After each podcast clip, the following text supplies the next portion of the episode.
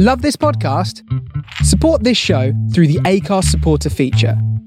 It's up to you how much you give, and there's no regular commitment. Just hit the link in the show description to support now. What could be easier to see?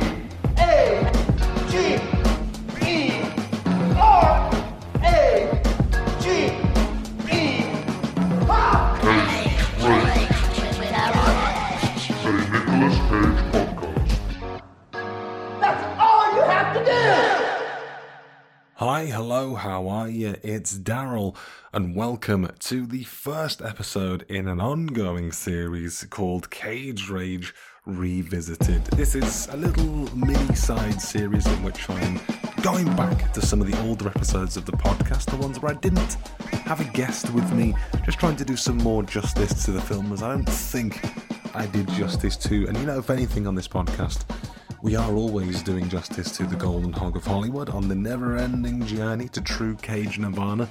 We got to do the Golden Hog of Hollywood good. We got to do him right. And this is me setting those things right. Um, so in this first episode, um, I am joined by T V's Rob Jones, uh, writer, presenter, uh, general film do-gooder and good egg all round. Um, he's joined me to revisit the Cajun classic Vampire's Kiss. The Vampire's Kiss is one I've been wanting to go back to for the longest time, uh, and Rob joined me on this adventure in revisiting this um, insane film. It's a, such a, uh, a wonderful episode, very, very funny episode. Uh, lovely, hot, fresh way to start off Cage Rage Revisited. Um, I meant to put this episode out in December, January, um, but life, as you know, keeps on happening. Uh, in this sort of gap between episodes, got a dog. I have a dog now, that's the thing, and it turns out dogs take up a lot of your time.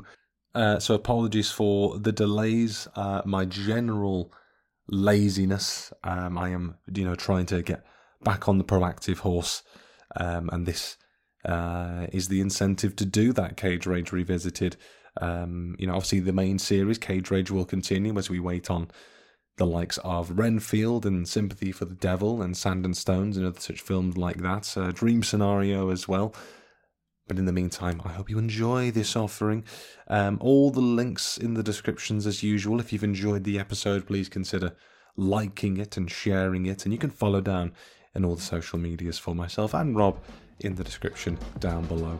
Without further ado, let's just jump right into it. It's Cage Rage Revisited Vampire's Kiss. Daryl Edge and Rob Jones. Enjoy. Ta-da.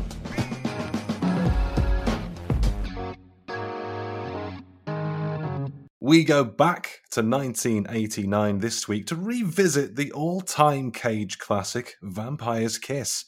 Here, Cage plays Peter Lowe, a literary agent slowly losing his mind after seemingly being turned into a vampire.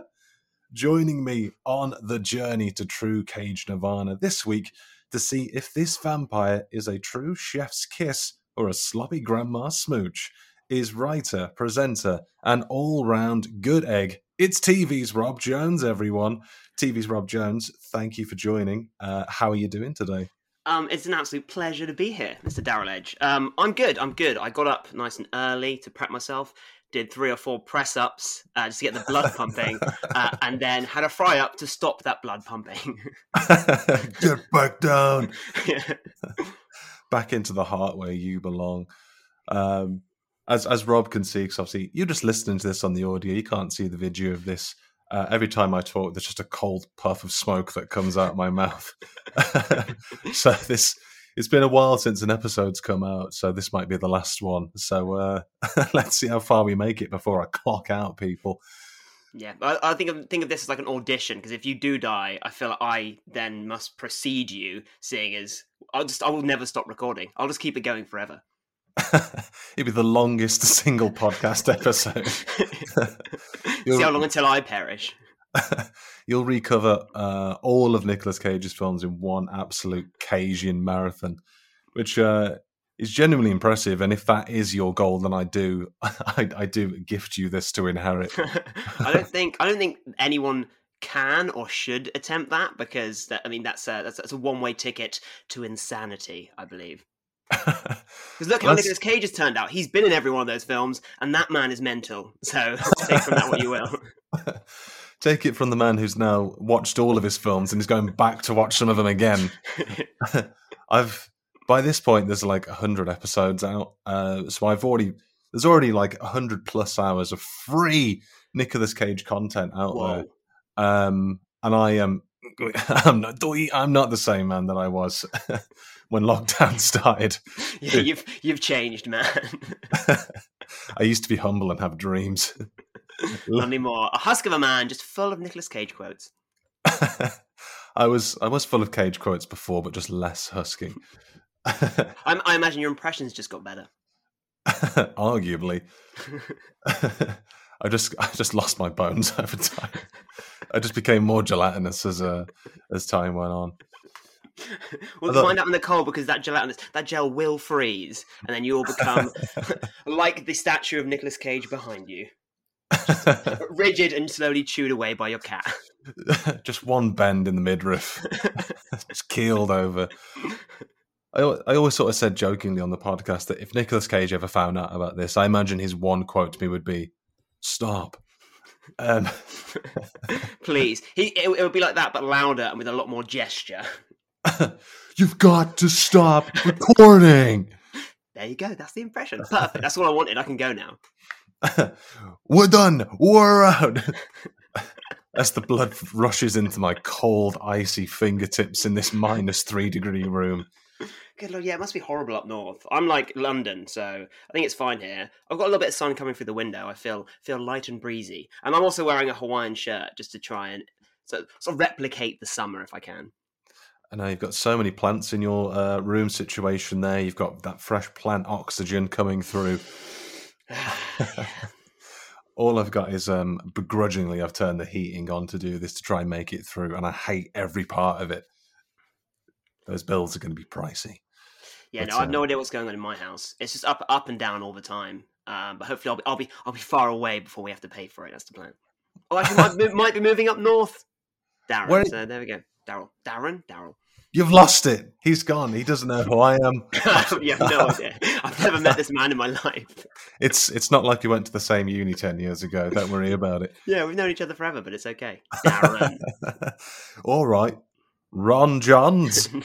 I'll, I'll take Ron every time. I because of the because of the tash that I have. Every time I go to like a Starbucks or a coffee shop, if I ever say my name, most of the time they write Ron on on the coffee cup. I think it's just because I look like a Ron.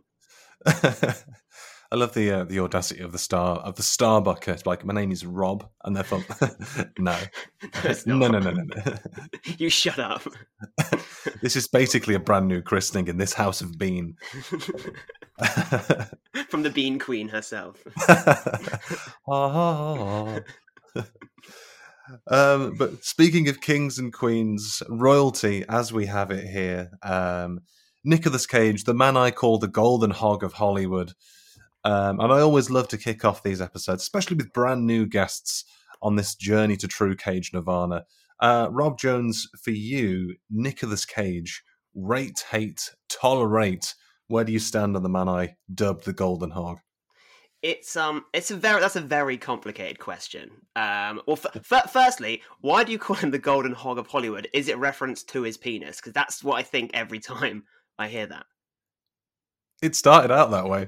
Because now I can think about his, his golden hog, but it's not about his hog. Um, it's about what I think of Cage. Well, I, I, I when I was younger, I was always a Nicolas Cage fan because uh, I, I myself enjoy the Holy Trinity, which I believe is uh, Face/Off, um, Con Air, um, and oh, wait, what's the third big Cage one? Oh, and, that... and and and The Rock.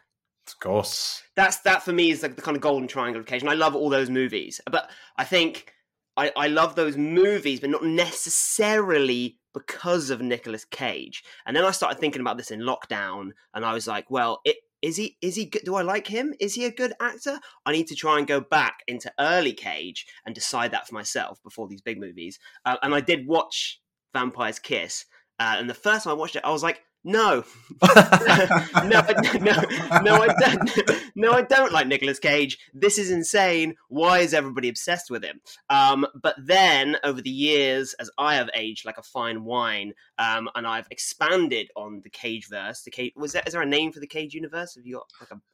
Uh, we are quietly dubbing it the multiverse of sadness. Okay. Throughout the multiverse of sadness, I've got more into um, his more serious roles and appreciated Cage in, um, say, Pig, for instance, sure. One of my favourites. So I, th- I think, I think I tolerate Cage, but after watching Vampire's Kiss three times now, I'm particularly loving Cage, which I didn't expect. Oh, what an excellent answer! What a journey that you've been on. Absolutely. Um, I think for a lot of people, the Cage appreciation starts out ironically. And when you're in a position like mine, especially with uh, the mentally ill journey of taking on a Nicolas Cage podcast, let's be honest, people do ask me, like, is this an ironic appreciation or love that you have for Cage? And for what I've been telling people for over ten years, no, but now I've got the technology to back it up. This is true. And now here we are. It's... Um, It's weird because Nicolas Cage, especially in Vampire's Kiss, um, as you will likely know, Mister Jones, someone um, who has an internet connection, Absolutely. Is very well um, associated with meme culture. And this film we're going to sort of dive into today, Vampire's Kiss, is uh, in no short uh, way quite responsible for a lot of the memification of Cage, the memification if you will. Very nice. Wordplay. I expect a lot of that over the next hour. it's, it's it's the only form of comedy I got left. um, but uh, th- when was the first time that you discovered Vampire's Kiss? Because for me, this is kind of like the closest film I can associate this with is kind is almost like The Room, in the sense of you don't find The Room, The Room finds you. And I feel this is kind of similar for Vampire's Kiss. Like, you hear whispers of it in the darkest alleyways, and then one day you've got an Peter Lowe character screaming, "I'm a vampire." Um, so I'm a vampire, how did... I'm a vampire. I'm a vampire. I'm a vampire. Um, how did this one come around for you? Well, um, yeah, like I said, so in it was it was legit in in lockdown. I, I'd never really like heard of it, and I was just trying to look for like early Cage, and I'd I'd seen um Raising Arizona, because Raising Arizona was um was it no was it was it before this? Yes, that was quite yes. early. So I saw that, and he, and he's he's he's a, he's a a little bit mental, but just not like he doesn't go full Cage, if you will. Um, so I was like, okay, I'll give Vampire's Kiss a go, because I'm a, a horror aficionado. I love horror films, and seeing Nicolas Cage in, in a vampire film, I was kind of into it. Um, and I didn't know up to this point that it was the meme film. So, yeah. um, so, so it was a kind of mix of like, what, what on earth is happening? What is going on? And then you go, oh wait, that's the bit where he does that face. And then you'd be like, I, I'm, honestly, this is a ridiculous movie. Oh wait, no, that's the bit where he does that face. So, um, and th- then of course I learned my A B Cs, but well, I'm sure we'll get into that. um, but yeah, so it was just in, in lockdown. And I just, I finished it. And the first time I watched it, because I didn't know what to expect, I think I was like, why does everybody love that? That film was awful. I don't understand what's happening. I need a cleanse. I know you are a man who takes your horror very seriously. You hold your horror in um, very high regard. Mm-hmm. So I'm sure the first time you watched this, you must have thought, this is an affront to God.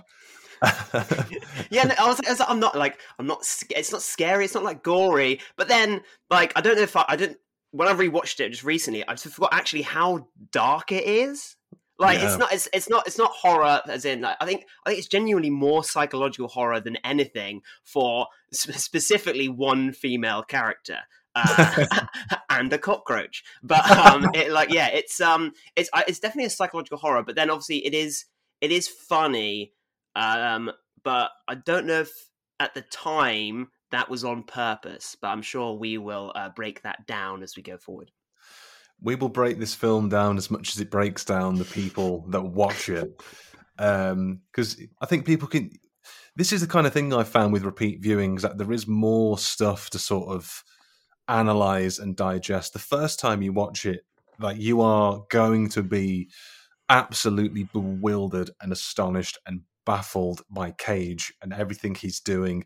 Um, and as you will say, he's bringing in uh, German expressionism into this, influence of Nosferatu and Doctor Mm-hmm. Caligari. Um, and he sort of said in interviews this was one of his favourite films to make because he was able to push the boundaries. He's, he said something like, um, everyone was doing naturalism back then, and I wasn't interested in that. Um, it's like, so conventional acting, not, you know, I want to I want to go further. I want to break the wall down. I want to push beyond the realms of those Academy bozos, whatever films they're awarding this year. Um, and then the director as well, uh, Robert Bierman, I believe, pretty much let him do anything that he wanted to do. Yeah, that's. I mean, that's what I got got from this. Is that was was Nicolas Cage like bullying him? Or was it a case of like he got Bierman in, and then Bierman was going, okay, so we're gonna start now. And Nicolas Cage is like, no, no, no, we'll start when I want to start. Okay, here's here's here's a little bit of an idea of how I should. No, no, I will do this scene how I want to do this scene. Now, shut up, Robert. Just shut up now. Well, I think. Um...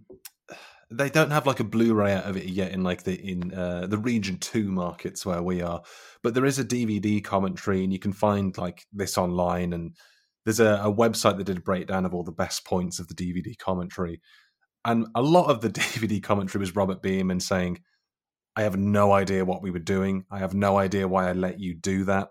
There, there was a scene where Cage like destroys all these items in an apartment. There's like tables and furniture and glass. And they could only do the scene in one take.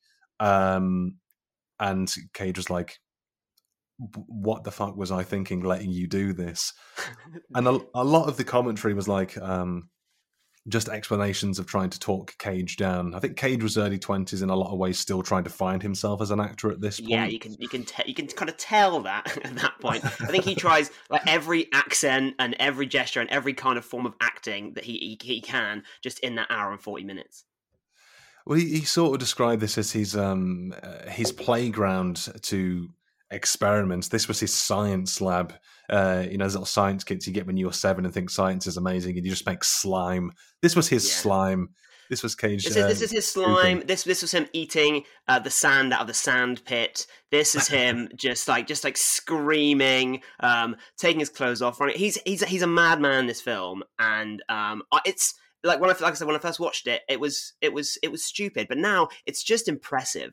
I've ne- I've never I've never in my life seen a performance like Nicolas Cage in Vampire's Kiss, and so that's so why I applaud him for that.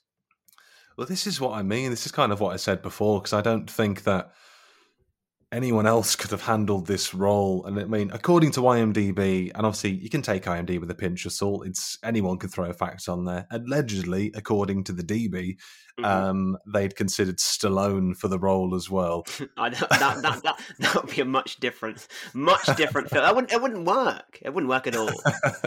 do do do Stallone impression, uh, but do a line from Vampire's Kiss. Hey, I'm a vampire. I'm a vampire. I'm a vampire. I'm a vampire. it's it, you just put it in the right file. A A B C D A A. Hey, Adrian! Yes, I fucking saw that coming. That was great.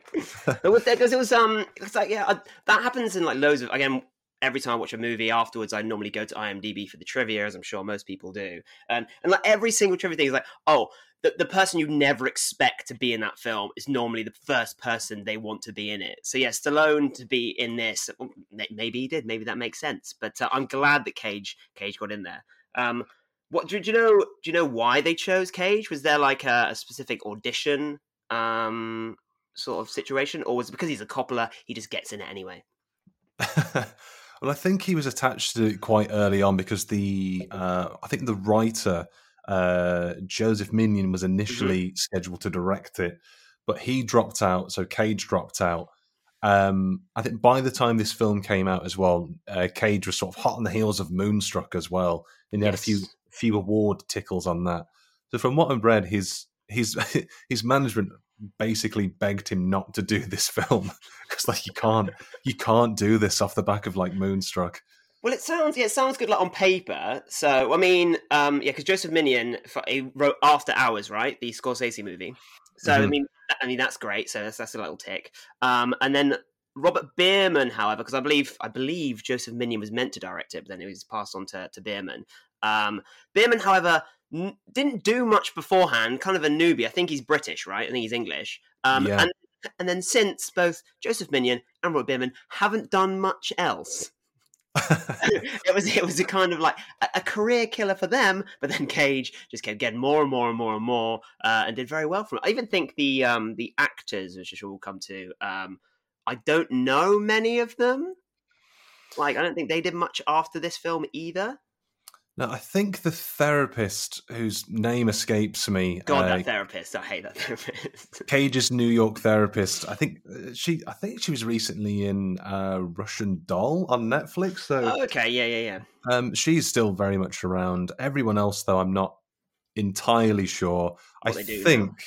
I think the lady who played Alva in recent years um, was a Trump supporter. I could oh, be wrong. Oh, no. Well, then I'm glad those horrible things happened to her. No, I don't. Alva has a very bad time. I'm very, very I feel so bad for Alva. Um, oh, no, actually, no, I did some a little bit of research, again, with for, for the horror fans out there. Um, so Cassie Lemons, who plays the character of Jackie, uh, was in Silence of the Lambs and Candyman. So they're hmm. two two big classics, but I don't know what else she's done kind of like since then. So... Bit of a bit of a bit of a horror babe. Yeah, a bit of an eighties horror babe. Um, mm-hmm. This is this is kind of like a because this came out in eighty-nine. I think this was meant to come out a few years before, but it got put on the shelf for a while. Um, so it's a bit of a weird one because obviously the first time what I watched this, I was like looking at the performance of uh, Peter Lowe from Cage, and I was like, "This is Patrick Bateman." Yeah. This man is just Patrick Bateman. And allegedly, Christian Bale used this performance to inspire or inform his role in American Psycho as well. Yeah, that got, that does kind of make sense. Like, it's like, yeah, it, it, it feels very American Psycho, but like, but then it's it's mental to be like, well, American Psycho is vel- is relatively tame compared to Vampire's Kiss, when obviously Patrick Bateman is like a psychopath. I'd say he's a more controlled, more likable psychopath than uh, than Mister Mister Mister Lowe is. Yeah, just a little bit. There's a lot of, I imagine that like in the eighties or something, Patrick um, Patrick Bateman, um, Christian Bale was watching this going, this guy's bloody bonkers. I'll have a bit of that. I'll, I'll, have, I'll have a go on it. I always forget that um, he's uh, he's English. He's just uh, blo- his American accent all the bloody time. Alfred, where are my bat ears? Um, and other such things he's been in, um, Mister Christian Bale. But um, there's there's a lot of... Because obviously American Psycho is very much looking back at the eighties and saying this was... Sorry, what Darren, time... that, Darren, sorry, I'm going to have to stop you a second because the audio keeps cutting out. Are you still here? Are you with me? I can, yeah, I can hear you now, but yours just go, just went for like a little bit. But I'll, we'll, we'll start. We'll do go from where you were again. But we'll just have a little pause so you can do some cutting if needs be. All right, I'll do a little clap for myself in post as well. Mm. Okay, let's let's let's continue.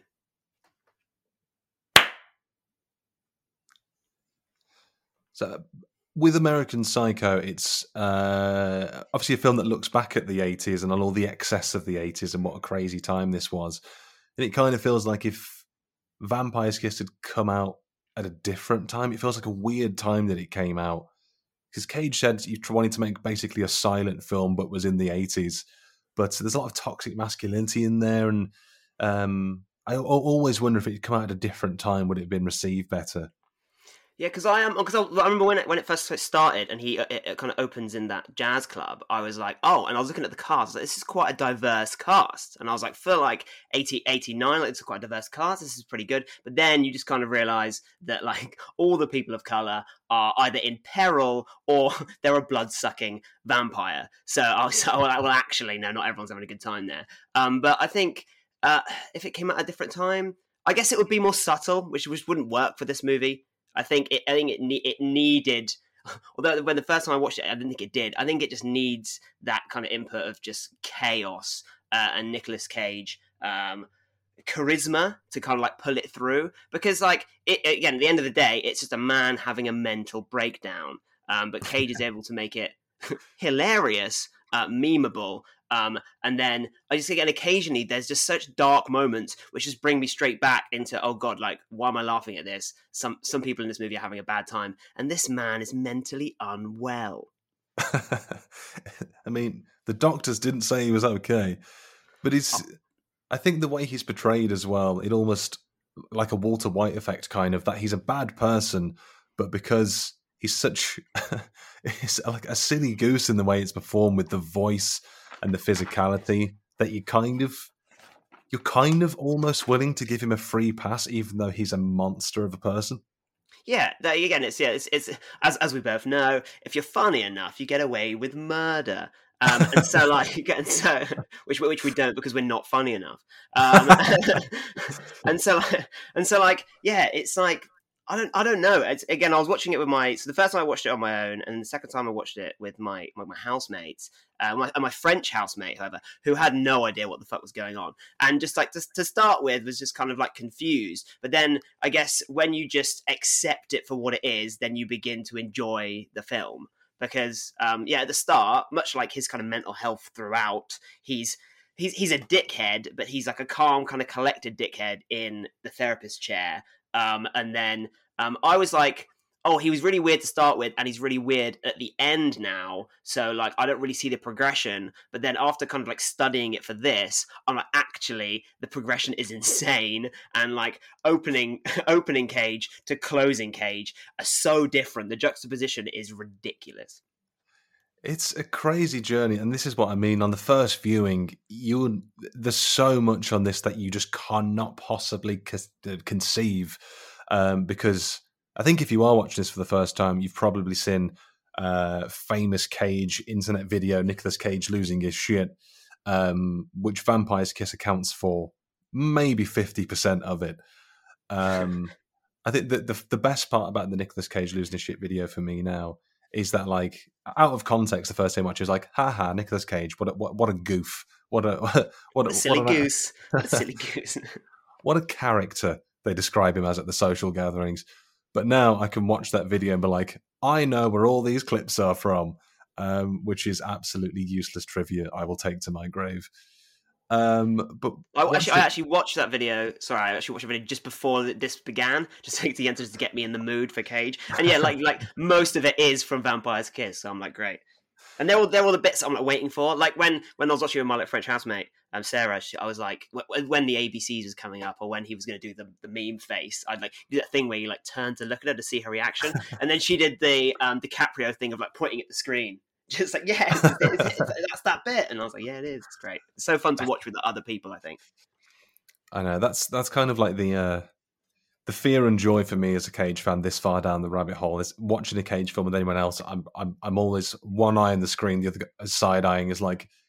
Do you enjoy this, but not ironically? Please, he is a good actor. He's won awards. Please, has he won awards? Uh, he won the um, the Academy Award Best Actor for Leaving Las Vegas. Oh, okay. Well, that well, yeah, that would kind of make sense. I was um, I think the um, yeah, again, one of my favorite performances of his is um, is Pig, and just to see like subtle Cage was like was outstanding. I, I love that movie. It was great. It was it was uh, right up my street.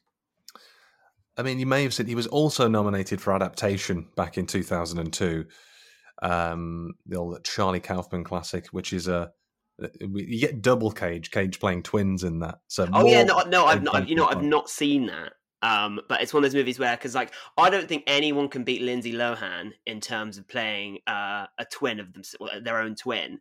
Um, but everyone's saying no, no, no. Cage and Adapt. That's the one that I need to look for. So that's that's next up. If he can beat Lindsay Lohan, then um, he can have my Academy Award and my heart. Watch out for the Rob Jones podcast. Twinsies coming soon. Oh, there's there's so, there's so many of them, right? They, they did um, the not uh, the Fargo. Fargo didn't. Um, Ewan McGregor played himself as a twin as well, and yes. they always just do. They always just do like one's a bit fatter and has a beard. That's like normally what they do. Yeah, one. There's one twin who's always career driven. The other who's a bit looser. Uh, you know how twins be. Yeah, the loose Cage. Yeah, yeah, no, I know that. Uh, Adaptation, though, genuinely fantastic film. I think that'll uh, be right up your alley as a little okay. film buff that you are. I'll watch um, that next.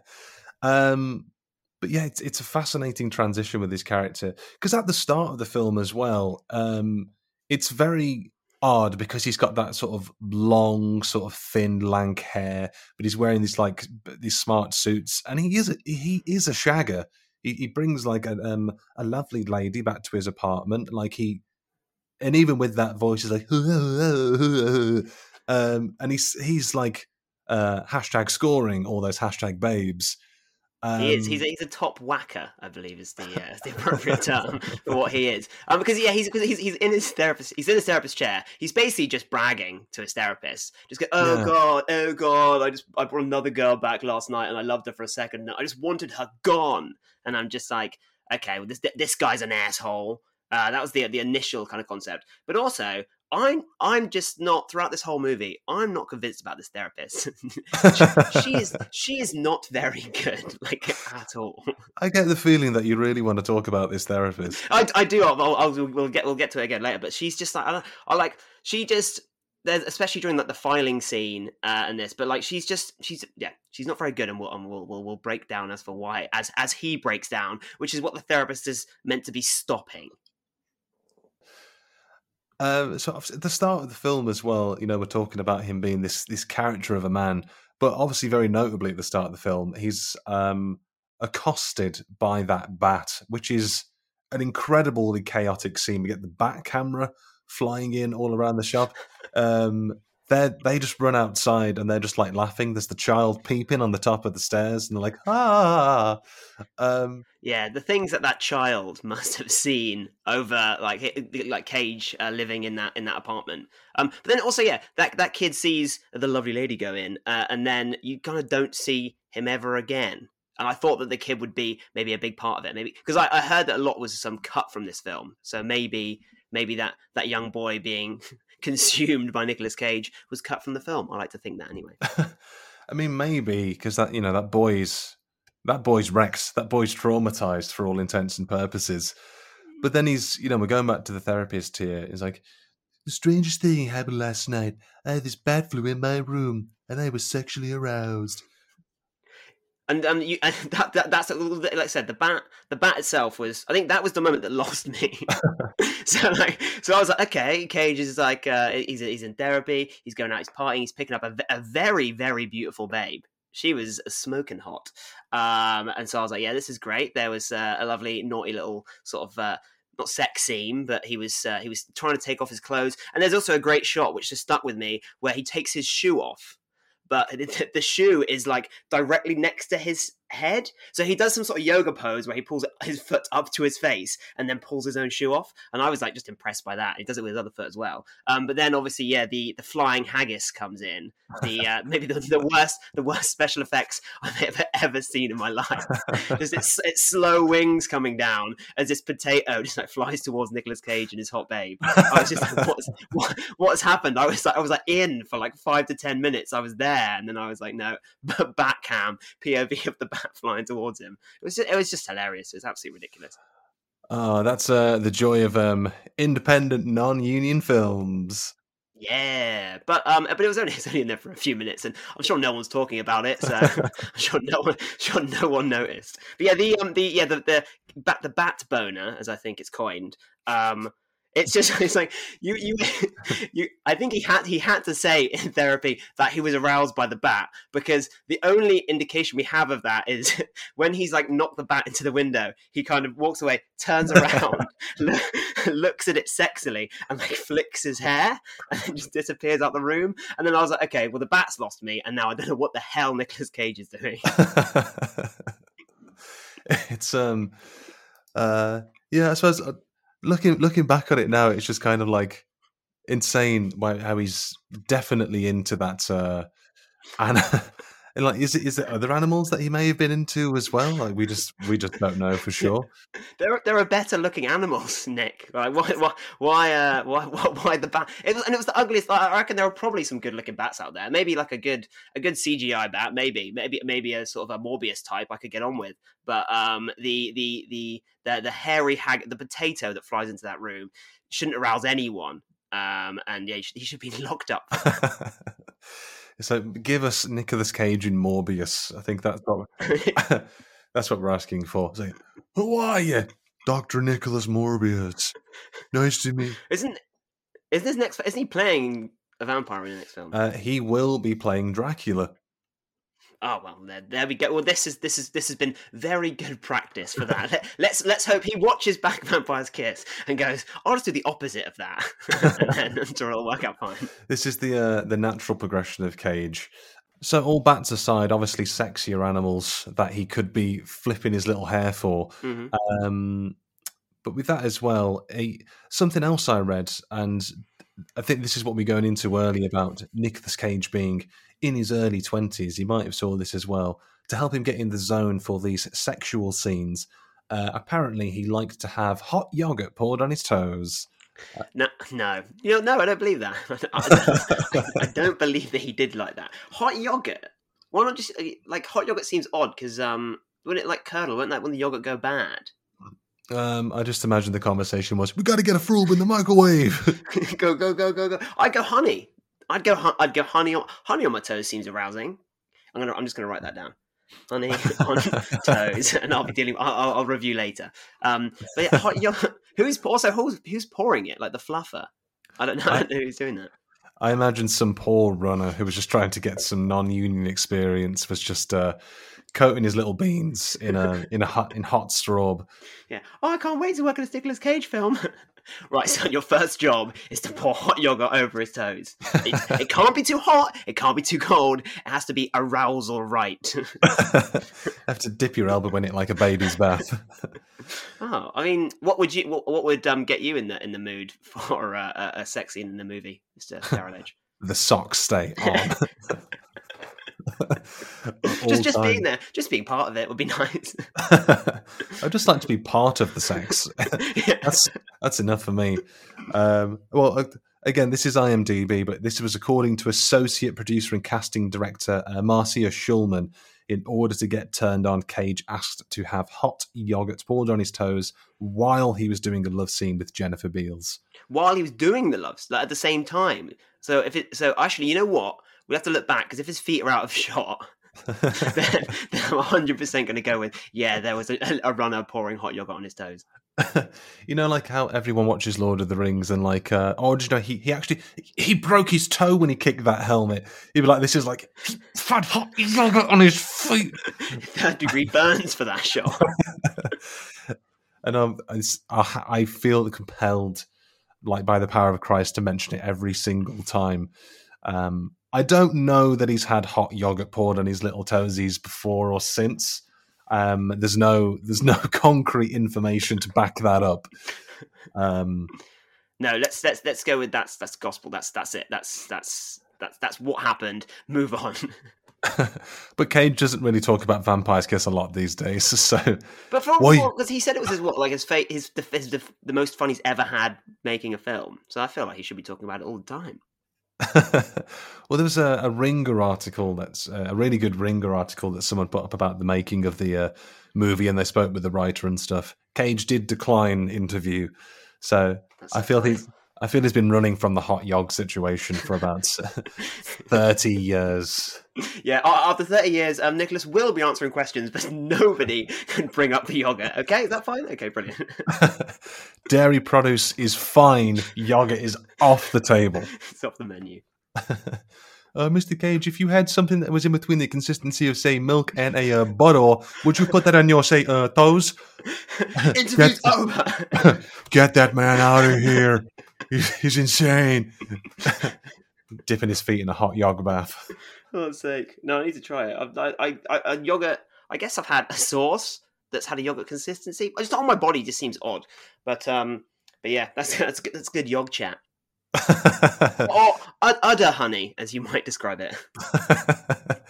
Oh, that's good yog chat. I need to make like a pre-roll advertisement for the Yogcast. For God's sake. Coming soon. Um, but obviously... That aside, um, oh yeah, I, I realised I wrote down the exact quote he said to his therapist about the bat. It's like, oh, yeah. I'll be damned if I didn't get really turned on. Um, he'll see, be I was, damned. I was keyed up. I was keyed up, I think is another one that he says. Uh, keyed up in the, in the loins. Because she, she makes the, the, the, the most professional point I think she makes going, well, you were just having sex with a lady. Do you think that arousal could have been because of the lady? And he's like, no, no, I lost my boner. I remember that. I wrestled the bat and then I got another boner. It's like, I pay you to listen to me. Don't tell me about my penis. I don't know how many bat freaks you get in this room, all right? But let me tell you a little something about bats. If he could have poured Yaga on that bat, oh boy, it'd be... It would have been like a sort of like, uh, like a fluffy little flesh torch. He'd be climbing the walls, baby. But doesn't um, it also, like, in that therapist bit, like I, I think he's kind of, I think I remember her like, interrupting his like daydreaming, going like Peter, Peter, Peter, and then he's like, what? And he's, oh, I want to go now. And then as an afterthought, he goes, oh, and by the way, a bat gave me an erection. Like an like that's not an afterthought. That should have been the first thing that you spoke about in that room. You know, like he's done it when you when you leave a room and you think of like, oh, this is what I should have said. He said the thing. We've only got two minutes left, but yeah, I did get a bat boner. Anyway, I've got to go. It's like you just you can leave us until next week's session with the uh, the bat thread hanging there. I want to I want to tug that thread. Um, but um, isn't wait like I don't want to go full um, South Park on this, but isn't that exactly how COVID started? If there was the, the yogurt to bat ratio was off, therefore COVID. Yeah, exactly. It wasn't hot enough. If we'd all well, they were convincing people to drink bleach at some point, so I don't think uh, hot yog on the toes would have been too far removed in like May twenty twenty. Uh, and we all would have tried it in the comfort of our own homes. And I will this evening. Well, I suppose in you know in terms of people that he he uh, just shits on, you know, also Alva as well. Um, oh my god, I've like I've so much love, and I feel so bad for Alva. She literally has the worst of the of the, the entire ordeal. It's um. Alva's just his assistant. He's a liter- literary agent, and he's been tasked with a client by finding this um, this old contract. I think it's the, the Der Spiegel contract or that, something. Yeah, like that's that. That, he says Der Spiegel like loads. like, I'm, like I feel like we're meant to know what that means. And he's uh, is it, is Fra- Frank Heatherton is the person that um, needs the file, Heatherton. Right? Yeah. Um, and he's like, look in the Der Spiegel, Der Spiegel, Der Spiegel. And I'm like, what's, what's he? Why is it German now? I don't understand. What's Heatherton is not a German surname. I don't know what's happening. I think I think Peter Lowe is thoroughly Transylvanian.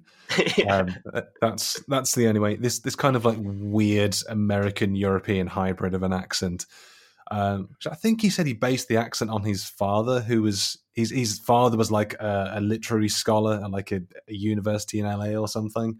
Is that like because his that that accent? Let's let's talk about the accent for a second. Um, It's so, so my, again, well, the people I was watching it with, people I was watching it with, um, said it kind of sounded like Ross Geller at some point. So Ross from Friends at some point. And then also there were elements of like an impression of um, Donald Trump as well. And I, and I feel like, I feel like that accent is also prevalent in, um, what was the, um, the, the, the witch film, not the witch film that he did, the, um, the more recent one, um, oh god, I can't remember the. You, you'll know. I'll describe it really poorly and see if you can figure out what film it is. Um, so his there's his daughter is like a witch, uh, sort of, and there's a well in the film, and everyone's going crazy. Color out, Color Out of Space. Color Out of Space. He does a very similar voice in that as well when he goes a bit crazy because he's he's pretending to be his father with this with this accent. Well, in Color Out of Space, the director did specifically request he do the Vampire's Kiss voice, which Cage really? hap- happily obliged. Um, that's crazy. Yeah, so. that, that, that's, that's, I was like, that sounds exactly like Color Out of Space. But it's just, it's really, it's really distracting. It's, it's just like, it's so, it's so, it's like no one I've ever heard before, other than I guess it's Ross from Friends and Donald Trump. But um, it's, it's, it's, it was an odd choice. That would have been the moment as a director, I'd be like, hmm, yeah, maybe, maybe we've made a bad idea. Yeah, maybe we, maybe we've miscast this. Maybe we should have got Stallone in. So we've got two weeks to film this. We don't have time to re- to refilm. Like, this is what I mean, though. Like, the voice, just because it's so absurd and just not of this world, it just kind of gives him a pass from an audience perspective because it's just so, like, ridiculous what the voice is because it's undefinable. You can't you can't place the voice anywhere. Um, and again, I bring it up again. It's kind of in the Tom, the undefinable, it's somewhat where in Europe, Tommy Wiseau voice. Like, no one knows where he's yeah. from or what his story is. Um, but he's Cage has done similar voices as well. He did a very similar voice in an earlier film called Peggy Sue Got Married. Um, he did a voice where he he was the voice of a star-nosed mole in the Disney animation uh, G-Force. Oh, wow. Uh, that's about some, a team that's some, of... That's some, that's some deep dive knowledge right there of uh, Nicolas Cage. I guess you've um, seen all the films, so actually it's not impressive. it's, it's not impressive anymore. Not impressive no one cares anymore. They're sick of it. Did you know that Nicolas Cage starred in? Shut up. Yes, Daryl. Yes, that we, we get that this is basically your personality now. You're the Cage guy. Shut up. Um, so this voice is very much a part of his repertoire. And we sort of bring up him starring as Dracula next year. Um, he's teased the voice is going to be taking elements of sort of this as well. So we might get a return to form in Dracula, and I'm there's, here for it. There's no, like, like, like, like, there's going to be no subtle notes to it. He's either going to do the accent or he's not. There's like, there's, there's, no, there's no way of just like easing that in occasionally. It's just like, yeah, he's going to go for Vampire's Kiss. And you know what? It makes sense. It'll do a fan service. It'll yes. do a fan service. Well, I mean, it, we we expected that from the invariable weight of massive talent, and they didn't bring up Vampire's Kiss once, the cowards. And I spoke to the director, so... Oh, yeah, you did. God, that is... Yeah, that's... um. I, I really enjoyed it. Not the right film, but I very, very much enjoyed that film as well. I think Cage Cage back on form, I think. Because, again, Cage... lots of straight-to-D V D Cage was a bit cagey, but like they, they, it's, it's he's back. He's very much in a John Wick sense of... Yeah, I'm thinking I'm back. um, I mean, I mean l- listen, I've been through the twenty tens of Cage, and I've yeah. seen, I've seen it all. I can tell that the the the, the darkness under your eyes, the darkness behind your eyes, just just the void inside you, and now we're slowly filling it again with good Cage. There used to be love inside those eyes, and nowadays it's the devil's his eyes. But it's, it's returned to form now from Mandy, sort of mostly from Mandy onwards. He's been on return to form. We've got two westerns coming up. Two Cage westerns are coming up. Westerns. Mm. He's not he's not touched a western before. This is new territory for Cage. He's he's done a sort of neo-noir western in Red Rock West from ninety-three. A very slept-on, very good Cage film. Um, no ad on Blu-ray. Hashtag not an ad. Um, but... It, He said in interviews he wants to do a musical as well. It's like, I haven't done a musical. I'd love to do a musical. So. He, can he sing? Is that a thing that he... Well, he has sung. He's He has been sort of infamously recorded singing like Purple Rain at karaoke moments after his divorce. that, that, that, that's a Cage film I'd like to see. oh, yeah, Purple Rain, but just swap it out with Cage. Don't even don't you don't even need to refilm it. You can just they have a technology now just to put Cage into Purple Rain. We've got the technology to put ABBA on stage every day for two for two showings uh, in London. We've got the technology to C G Cage. Fine to say that. My my dad is in London at the moment, and he went and saw that last night. So there's a little shout out to the old man, to old Wally Jones. Shout out to Mister Wally Jones right here on, the, on the Nicolas Cage podcast. I hope he had a lovely time. I'm sure, I'm sure he did. I'll, I'll find. I'll find out after this. Um, but anyway, this isn't about my dad. this, this, this is about poor Alva. This isn't about the therapy we're trying to avoid in this conversation. Yeah, our daddy issues shouldn't come up right now. Um, but no, we need to think about. We need to talk about poor little Alva because, um, yeah, I, I, I genuinely feel. I genuinely feel for Alva, and um, it, it just gets worse and worse for her throughout the entire movie. It's. I sort of discussed this on another podcast when we talked about Vampire's Kisses. When you kind of think about a lot of it, especially for Alva's narrative, it's quite thin in the fact that she's tasked with finding a piece of paper. That is kind of what she's told to do. Um, and it just gets progressively worse. Although she is definitely told to search like the, the Spiegelman uh, files, and she doesn't search them. No, yeah, I was thinking that because when, yeah, because the, the first time I watched it, I was like, "Oh, poor Alva," and then I was like, "Well, actually, her, f- her first task, he goes, I've I've done the um, Rattlesnake Hill file, I've done the Frank Heatherton file. I need you to do Der Spiegel." And she comes back like the later in the day, going, I, "Well, I looked at the Rattlesnake Hill file, I looked at," and then I'm like, "Well, you did the job wrong." So, so, so Cage, so um, yeah, Lowe, Peter Lowe is allowed to be a little bit angry with her. Um, but then that truly escalates into uh, physical abuse. It's like, you know, I think, again, you know, we've all been in the job where we've misheard a boss, we've done something wrong, the boss has been annoyed. And I I'll, I think I'll speak on behalf of you, Rob. We're not saying we're in the camp of Team Peter Lowe did nothing wrong. He oh, did. No. Oh, he did, yeah, that. He did terrible, terrible things, terrible, horrible things. But it, it's just this escalation of he becomes, like, obsessed via the contract with Alva, and it's a lot of these. You'll, I think, for most listeners, they would have seen um, the memed Cage face. I think before memes were memes, it's just that like head tilty back, slit back hair, the wide bug eyes. Yeah, it's which looking Cage... down his chin, just like eyes getting wider and wider and wider. And he's he said in interviews that his inspiration was literally all, I just wanted to see how big I could make my eyes. Like all the all the all the quotes and the like comments he's made just make perfect sense. It's just it's just like yeah, I I, I wanted to eat a bug. Uh, I wanted to I want yogurt poured on my toes. Um, yeah, I, I wanted to make my eyes as big as I could. I wanted to be as weird as possible. I want my arms to be as long as I can. It's just like, you know what? Yeah, that makes sense. That, that that's the kind of direction that it looks like you've taken. This is a film where it's like everything you've said checks out, and I don't question a single part of it. But it's just like he he. He pursues Alva through the hallways multiple times. He leaps up on a table. Um, he's like, am I getting through to you, Alva? With that, I mean, that leap's mad impressive. But that's a that's a, that's a genuine, like, that man is that he's he's at least healthy in the body, if not healthy in the mind. Then he's got some pins on him, and the sort of like the traction he gets up on the, on top of that on that table is is is fantastic. One out of two ain't bad. One out of two ain't bad. um, but. This, Like he's he's slowly sort of transforming into the vampire because he's he's brought this, and the whole thing, and we'll get into this as well, is like, is or isn't she a vampire? Is or any of this actually happening? Because he's yeah. not a reliable narrator in any way, shape, or form, and he's kind of like allergic to sunlight, I think, and he's sitting in his dark room with his little sunglasses on, and we're going back to the voices like, ah, ah, ah. Just, and that goes on for ages and ages, and then poor, poor Alva is just ignoring him, and everyone in the office can hear him, and like everyone's like, oh, something bad's going to happen any minute now, and no, no one, no one's there to protect Alva. Everyone's just waiting, and then isn't it? If I remember rightly, um, when he kind of like runs through the corridors into the bathroom, there's um, there's an old lady in there who like who like see, sees that he's about to attack her, and then she's just like, what's going on here? And then she's like, I've got a gun, please don't hurt me. And she's like, mm, okay. And then just like leaves the bathroom. It's like, you need to save that poor girl. There's a lot of things with the bathrooms in this place, this agency, where no one cares. Like there's a point where he runs into the bathroom later on and he can't he can't see his own reflection. The audience can still see it. Um, it's like, where am I? Oh, where am I? And then his boss is like, what the fuck are you doing? Lowen tried to take a shit in here.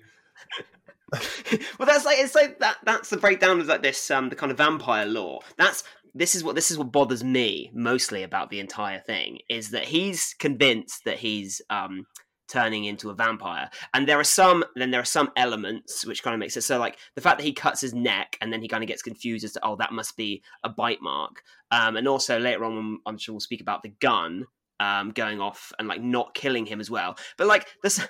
A lot of the time he's out in the day and he's fine. And then also like he can see himself in the mirror for like most of it. And then suddenly out of the blue, he's like, wait, now I can't see myself. I'm just like, there's no, there's no order to this. The the law is completely out the window. Like, um, and then also like occasionally um, I like how he just breaks down when he sees a cross. It's, it's, it's at the end when like he's walk, he's like staggering through the street and he's, he's kind of like, like, why is it like Sounds of the Damned? Us? It's like Tortures of the Damned. So I think in, I'm sure in like the history of this character, he's definitely watched vampire movies and he's got this in the back of his mind and he's been tipped over by stress. He sees the vision of that taxi driver at one point as well. Oh, in the, in the bedroom with his like large wife. Yeah, it's just like, okay, this is having a vision of a taxi driver. Cool. Doesn't add anything, but yeah, no. It's like, whatever. Um, But yeah, poor, yeah, obviously, like, Alva tries to get like the time off work because she's like like, and her mother does, like doesn't give a shit. So I'm, yeah. I'm sure we all hate our boss. Yeah, but he's try- he's trying to attack me. He's chasing me through the halls. He's screaming my name all day. I'll just go to work. God, you'll never get another job. It's like cheers, mum. Because she's like, oh, we all we all hate our bosses. Just put your clothes on and just deal with it. And I think it's obviously you can see sort of the iconography in the background. That's like it seems like a very religious household. Yeah, and I'm just like, who gives a fuck about vampires? Got to make a dollar, yo. But I feel like if it's, yeah, then... if it's a religious household and she's like this, um, also a Latinx mother. I think if she said, "Oh, my my boss thinks he's a demon or a vampire," then she'd be like, "Well, then you stay at home." But but it's, but, but it's not that. It's that like he's he's a horrible boss, and Mum's like, just get out of the house. It'll be fine. It'll be fine. It's the it's the, eight, the late eighties. It'll be fine. We all know white men are the devil. It's just the way. It's it's the eighties. They pay our wages. um, but then it's the, the, just the fan, the fascinating scene where he takes. He's got the sunglasses on, and he takes the cab to pick up Alva, and you think there might be a genuine moment. It's like, um. I heard you've come down with such a terrible cold. I, I felt so bad about the way I treated you. It's like, you know, I want to smooth this all over and take you back. And then they're in. The, she's like, oh, okay, like I think we, we can turn a corner here. I'm willing to forgive and forget. And then they take the cab back, and he's like, it's a horrible job, Alva, and I wouldn't wish it on anyone. And that's why you've got to do it. It's like, oh, oh, but Mister Lowe, Mister Lowe, that goddamn contract is one of those goddamn fucking files. Yeah, he's like, psych, I'm actually still mental.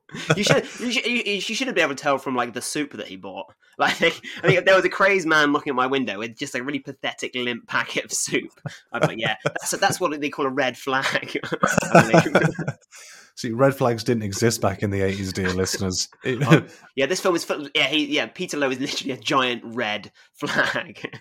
A giant red flag with a hot yogurt on the uh, on the tip of the flag. Um, it's, it's, it's just saying to like, oh, like, don't worry about the contract. Um, then she's like, oh, I'm really sorry. And then he's just going like, it never just goes away. And then what I love most about it, he goes on that rant saying that goddamn contract. And as soon as he's done that, he goes, uh, uh. And I'll say again, there is no one in cinema who retches like Cage. Because that, there's that, that's, um, because the, the retching, it becomes, again, a character in itself. Um, because is, is the, is the taxi retch, um, before, was it, is it after the pigeon or is it after the roach? Um, it is before pigeon. Right, I think okay. it is. I think it is post roach. Just check him in. Definitely pre pigeon. Um, pre pigeon, post roach. I think that's. Um, yes, it's just post roach. Okay, so that's so that's, that's as to why he's retching, which makes perfect sense. And it's and I think that's probably the only retch that wasn't uh, an acting retch because like that, I mean, that's, I mean, I don't know if you want to, if, if you want to get to that scene yet, but that in itself is, uh, is, is an iconic uh, Cage performance. Well, we're sort of talking about, you know, the, the insane transition of Peter Lowe from weird whacker to, um, weird, weird whacker to a weird, from weird whacker to, um, you know, just, just full on vampire freak.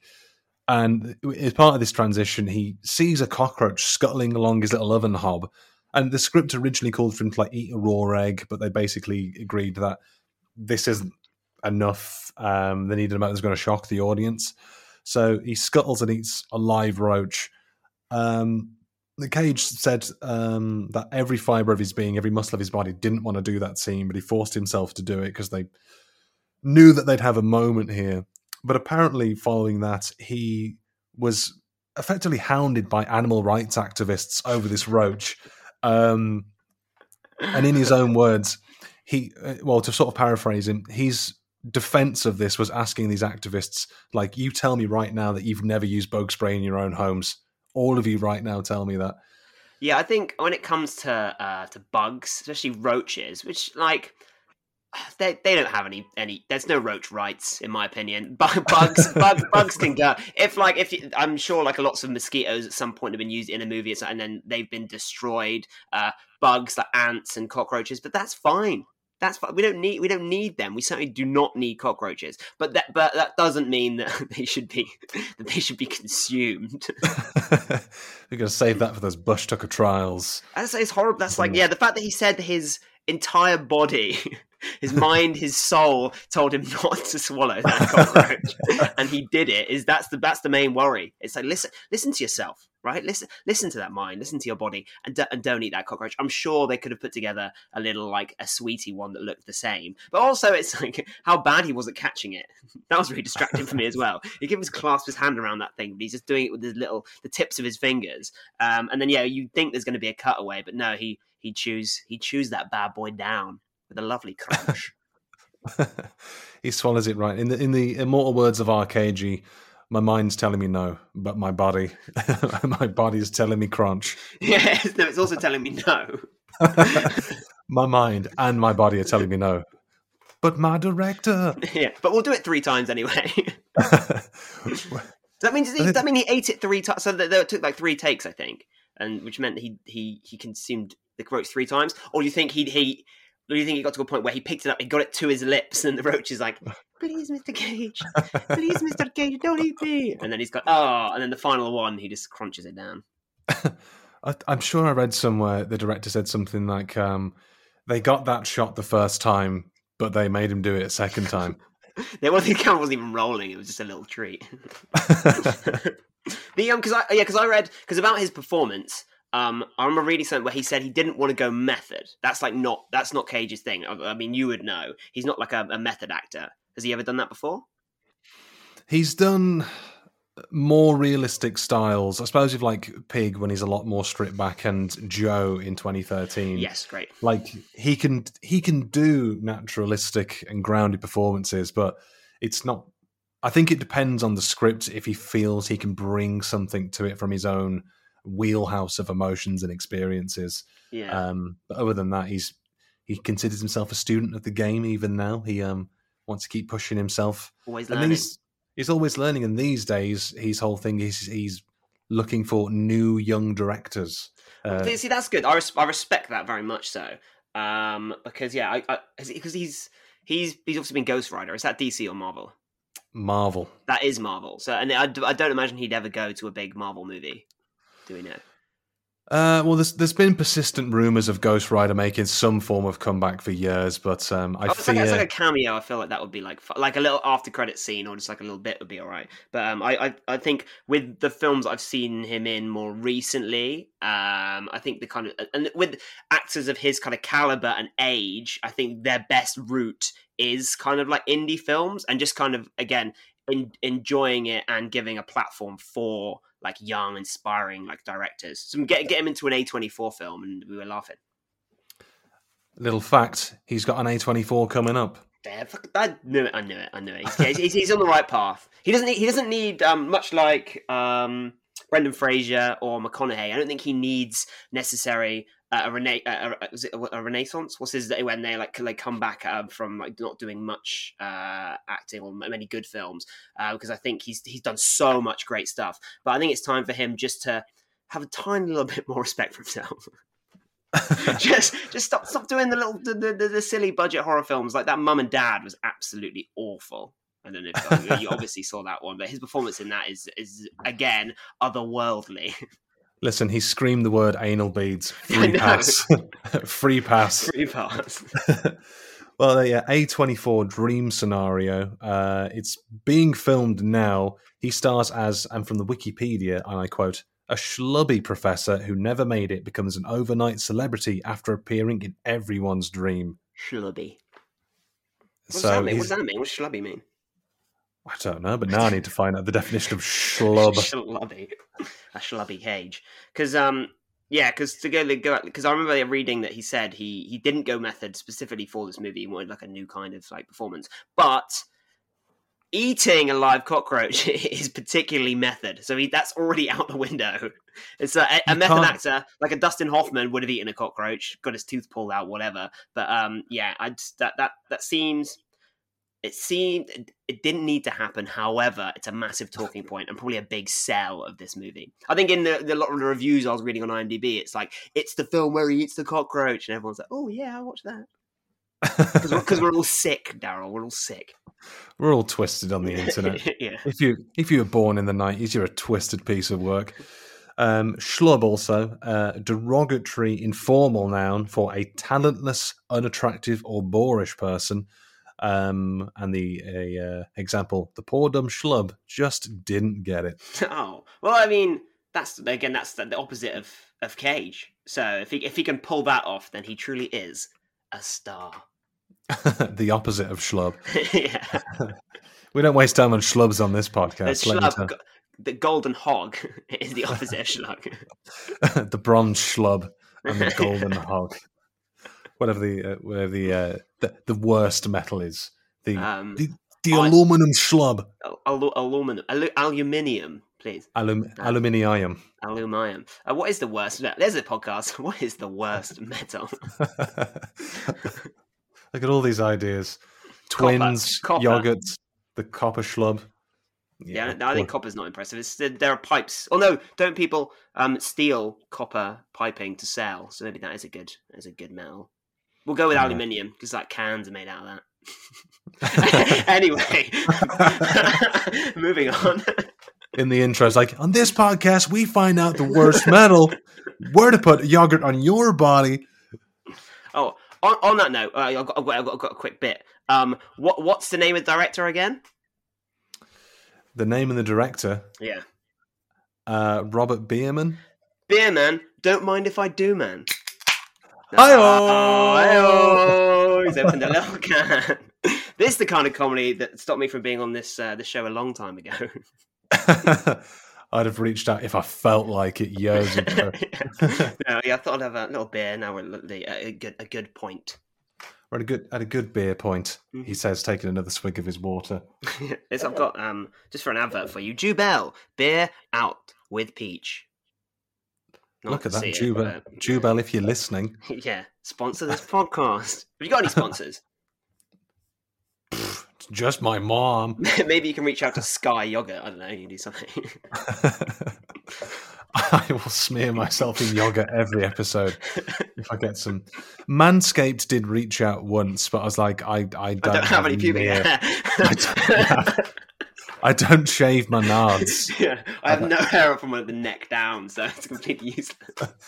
Like to this to this day, like you, there, there is no chest. I'm thirty-one years old. There's no chest hair here, um, and I've not shaved my bags in some time. Well, that's good to know. That's um, hashtag. Ev- well, I, I, I, I like to imagine that your bag looked like the bat in Vampire's Kiss. If it flew around and started going like. Ugh. Actually, a, qu- a quick point going back to the bat. This is from the director's commentary as well. Um, apparently, for quite some time, the director had to talk Nicolas Cage out of getting a real life bat because there was a good chance he'd be bitten and killed. Ah, oh, see, that's badass. That's like that's the kind of Nicolas Cage that that, that I that I'm on board with. That kind of chaos. Um, but no, but surely, surely you can get like a stunt bat or like a um. They, there must be film bats that don't bite people, or they've just like removed their fangs. Well, then that's is is removing a bat's fangs worse than eating a live cockroach? Well, let you listeners decide in the first episode poll. Call in now. What would you rather dip in yogurt, a fangless bat or a roach? vote, vote now. Um, but yeah, it's fair to say, Alva, as we, uh, yeah, we so, keep going back to that's what we were talking about. If she just dipped herself in yogurt. Yeah. Um, didn't have a good, and it obviously it, it culminates quite shockingly in like he sexually assaults her, he rapes her, um, in that sort of the, the basement of the office building. Yeah, that kind of that kind of grounds you as a, an audience member and the, the entire movie because it's so it's so split up with like him being abusive to this woman. Um, and then him just being a bit silly uh, and pretending he's a vampire, and then yeah, it culminates in that kind of like, well, it's, it's when he's in the bathroom the first time, and then she doesn't she literally say like, "Don't rape me, like don't touch me," and then you're just like, oh, oh, this woman is is is genuinely afraid of this man, and he is dangerous. Yeah, she's terrified of him, and then there's the chase downstairs, and uh, he's he's sort of begging her to shoot him, but she's just got. I think she went to her brother's garage, and she's got like a gun that just fires. There's no bullets in it, Or if Which, there was, she wasted it on the floor as no, a warning no, it's, shot. No, it's, that's, I think that's a, not a nice a nice part of the movie that I enjoy. Not a nice part of the movie. this, this is a bad part of the movie. But one part of the movie where I was like, oh, this is, is a good little film, is when she goes to her brother and, and we find out that there's no bullets in this, this gun she keeps talking about. And then he's like, well, it's it's just to scare people. Um, we haven't got any bullets, but we have blanks. And then us as an audience are like, oh, we know something that, the, that like Nicolas Cage doesn't, that Peter Lowe doesn't. It's that there's no actual bullets in this gun. So as a little film, film boy, I'm like, that's going to come up later and it's going to be very interesting. And oh boy, was it. Yeah, that's that whole scene of him just like, because yeah, she's shooting at the floor because I guess she knows if she shoots him, he's not going to go down because he's making a loud noise. Um, and, but, but then he's able to just like smack her in the face. And uh, yeah, and then it was then it was just like the rip open of her blouse. And then I'm like, like from, from the laughter of his performance, it, the, the whole room is just then silent because they're like, oh, something very serious is about to happen. It's like this is genuinely escalated into something very, very not good. Yeah, no, absolutely um, not. And then it's it's it's kind of like weird in the build-up to, because he's kind of like jumping around, going like "kill me, shoot me," yeah. And he's pu- puppeteering himself around this weird lanky dance. Mm-hmm. And then he does does the bad, and then it's then immediately marred by him not crying but screaming the word "boo-hoo." Oh, yeah, yeah, he's, he screams. It's like when you go, achoo. He's boo-hoo. And then he pops this said gun in the mouth. Now, this, this again, I know we, we, we gather as an audience what's going to happen here. He's going to blow his head off, but it's not going to work, and he's going to think he's a vampire and invincible. But I know for a fact, um, Daryl Edge, that if you put a gun with blanks in your mouth and you set it off twice, you're probably going to die. it's, the, it's just like... yeah. He's like, he's like dribbles a little bit, and he's like, "Oh my god, I'm a vampire!" It's the uh, transformation complete, and then he's running through the street screaming, "I'm a vampire! I'm a vampire! I'm a vampire!" That's like so, th- that's so. That's so. Again, that's just so icon- like the most iconic bit. It's just him just screaming that with his arms like flailing like an ape in the air. Just I'm a vampire. I'm a vampire. And you think it's one of those things where you think he's going to say it. Well, he says it a couple of times, but he just he just keeps going. He just ne- never stops saying I'm a vampire. And you're like, oh, this is very strange.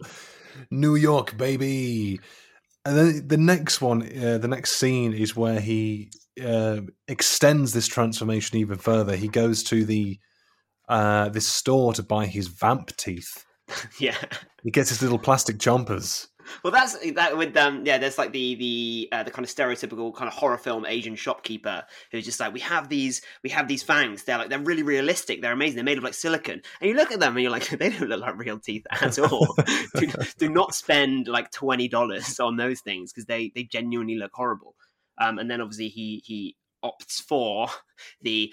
Comically little plastic Halloween teeth for three dollars, and it's just because this whole new, you know, we're following on from this like Assault of Alva, and now this whole new bullshit happens. In like, you kind of like I've kind of forgotten about what happened to Al because this new thing is assaulting me in the face, and he's on the he's in the little phone booth to his therapist. He's going, "Do you have any therapy appointments?" He's got the teeth in. He's like, "I can do next week, Peter." Do you have anything sooner? Um, and then at the same, obviously this goes back to your, I don't know if this ties into your hatred of the therapist, but she's yeah. just like quite dismissive of him. And at the same time, she's about to get railed by an absolute hunk.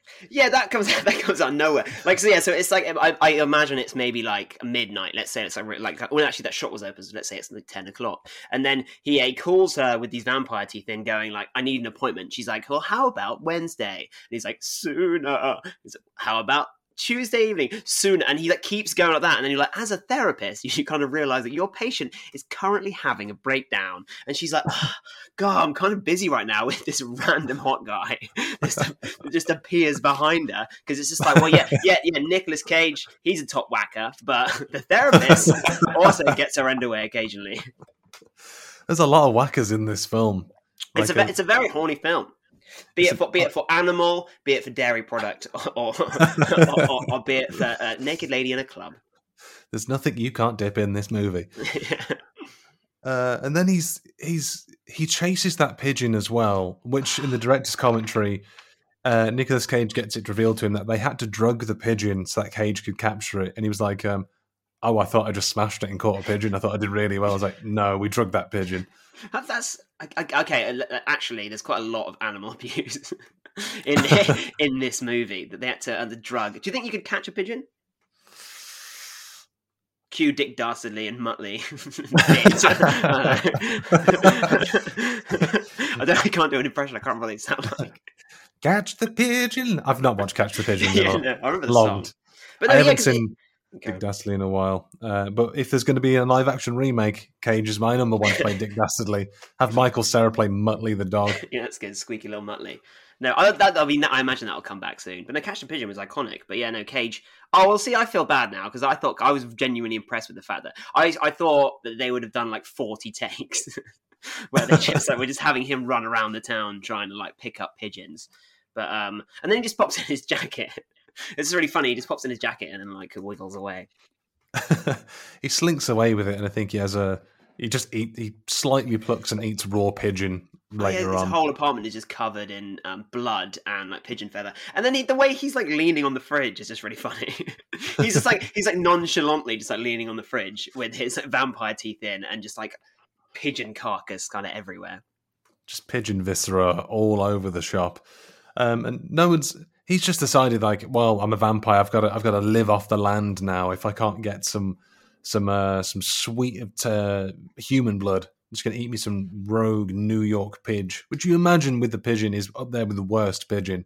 Because oh yeah, any any city pigeon is a bad pigeon. On occasion, as uh, as a boy from Devon, I know I'm going home for Christmas, and my mum will will uh, will have pigeon as a starter. It'll be uh, it'll be wood pigeon because uh, they they just eat like berries and. And, and and mice, I think, which make them delicious, opposed to the like kind of like town pigeons that eat whatever the leftovers of whatever we eat and like bits of plastic and other birds.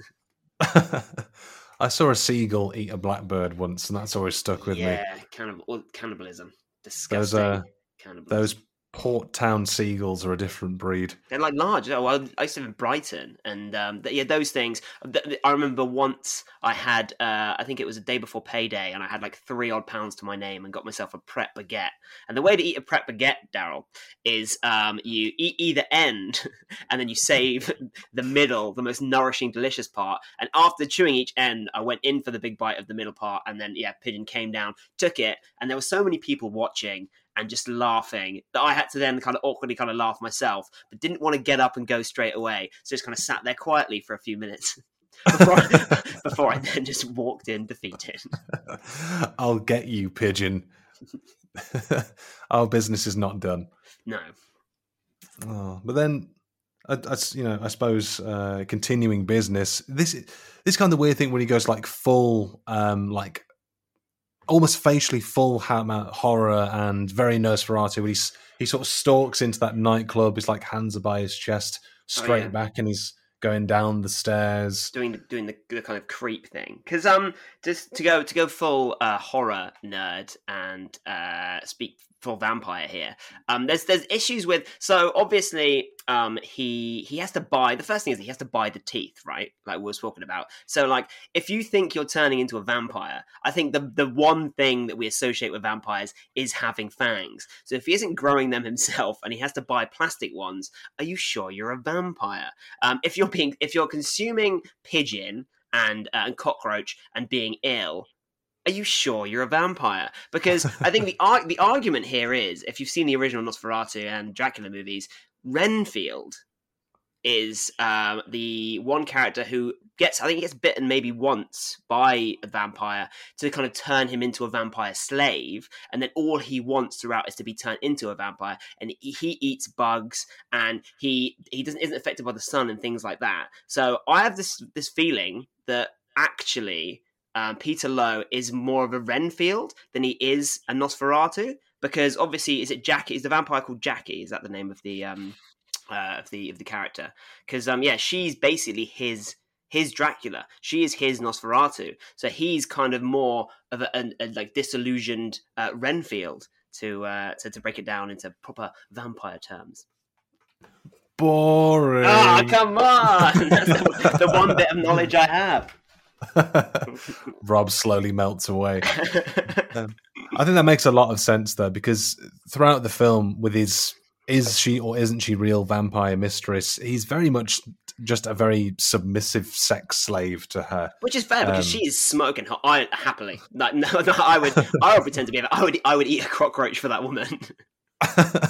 I'd dip a roach in hot yog for that lady. Yeah, that's one hundred percent. Um, but then, yeah, because he said he takes, um, again, that whole scene in the club that we were just talking about, um, he takes literally from Nosferatu, isn't it? Like, near enough shot for shot. I think so. Like, the, the it, it's almost exact the way he sort of walks down the stairs.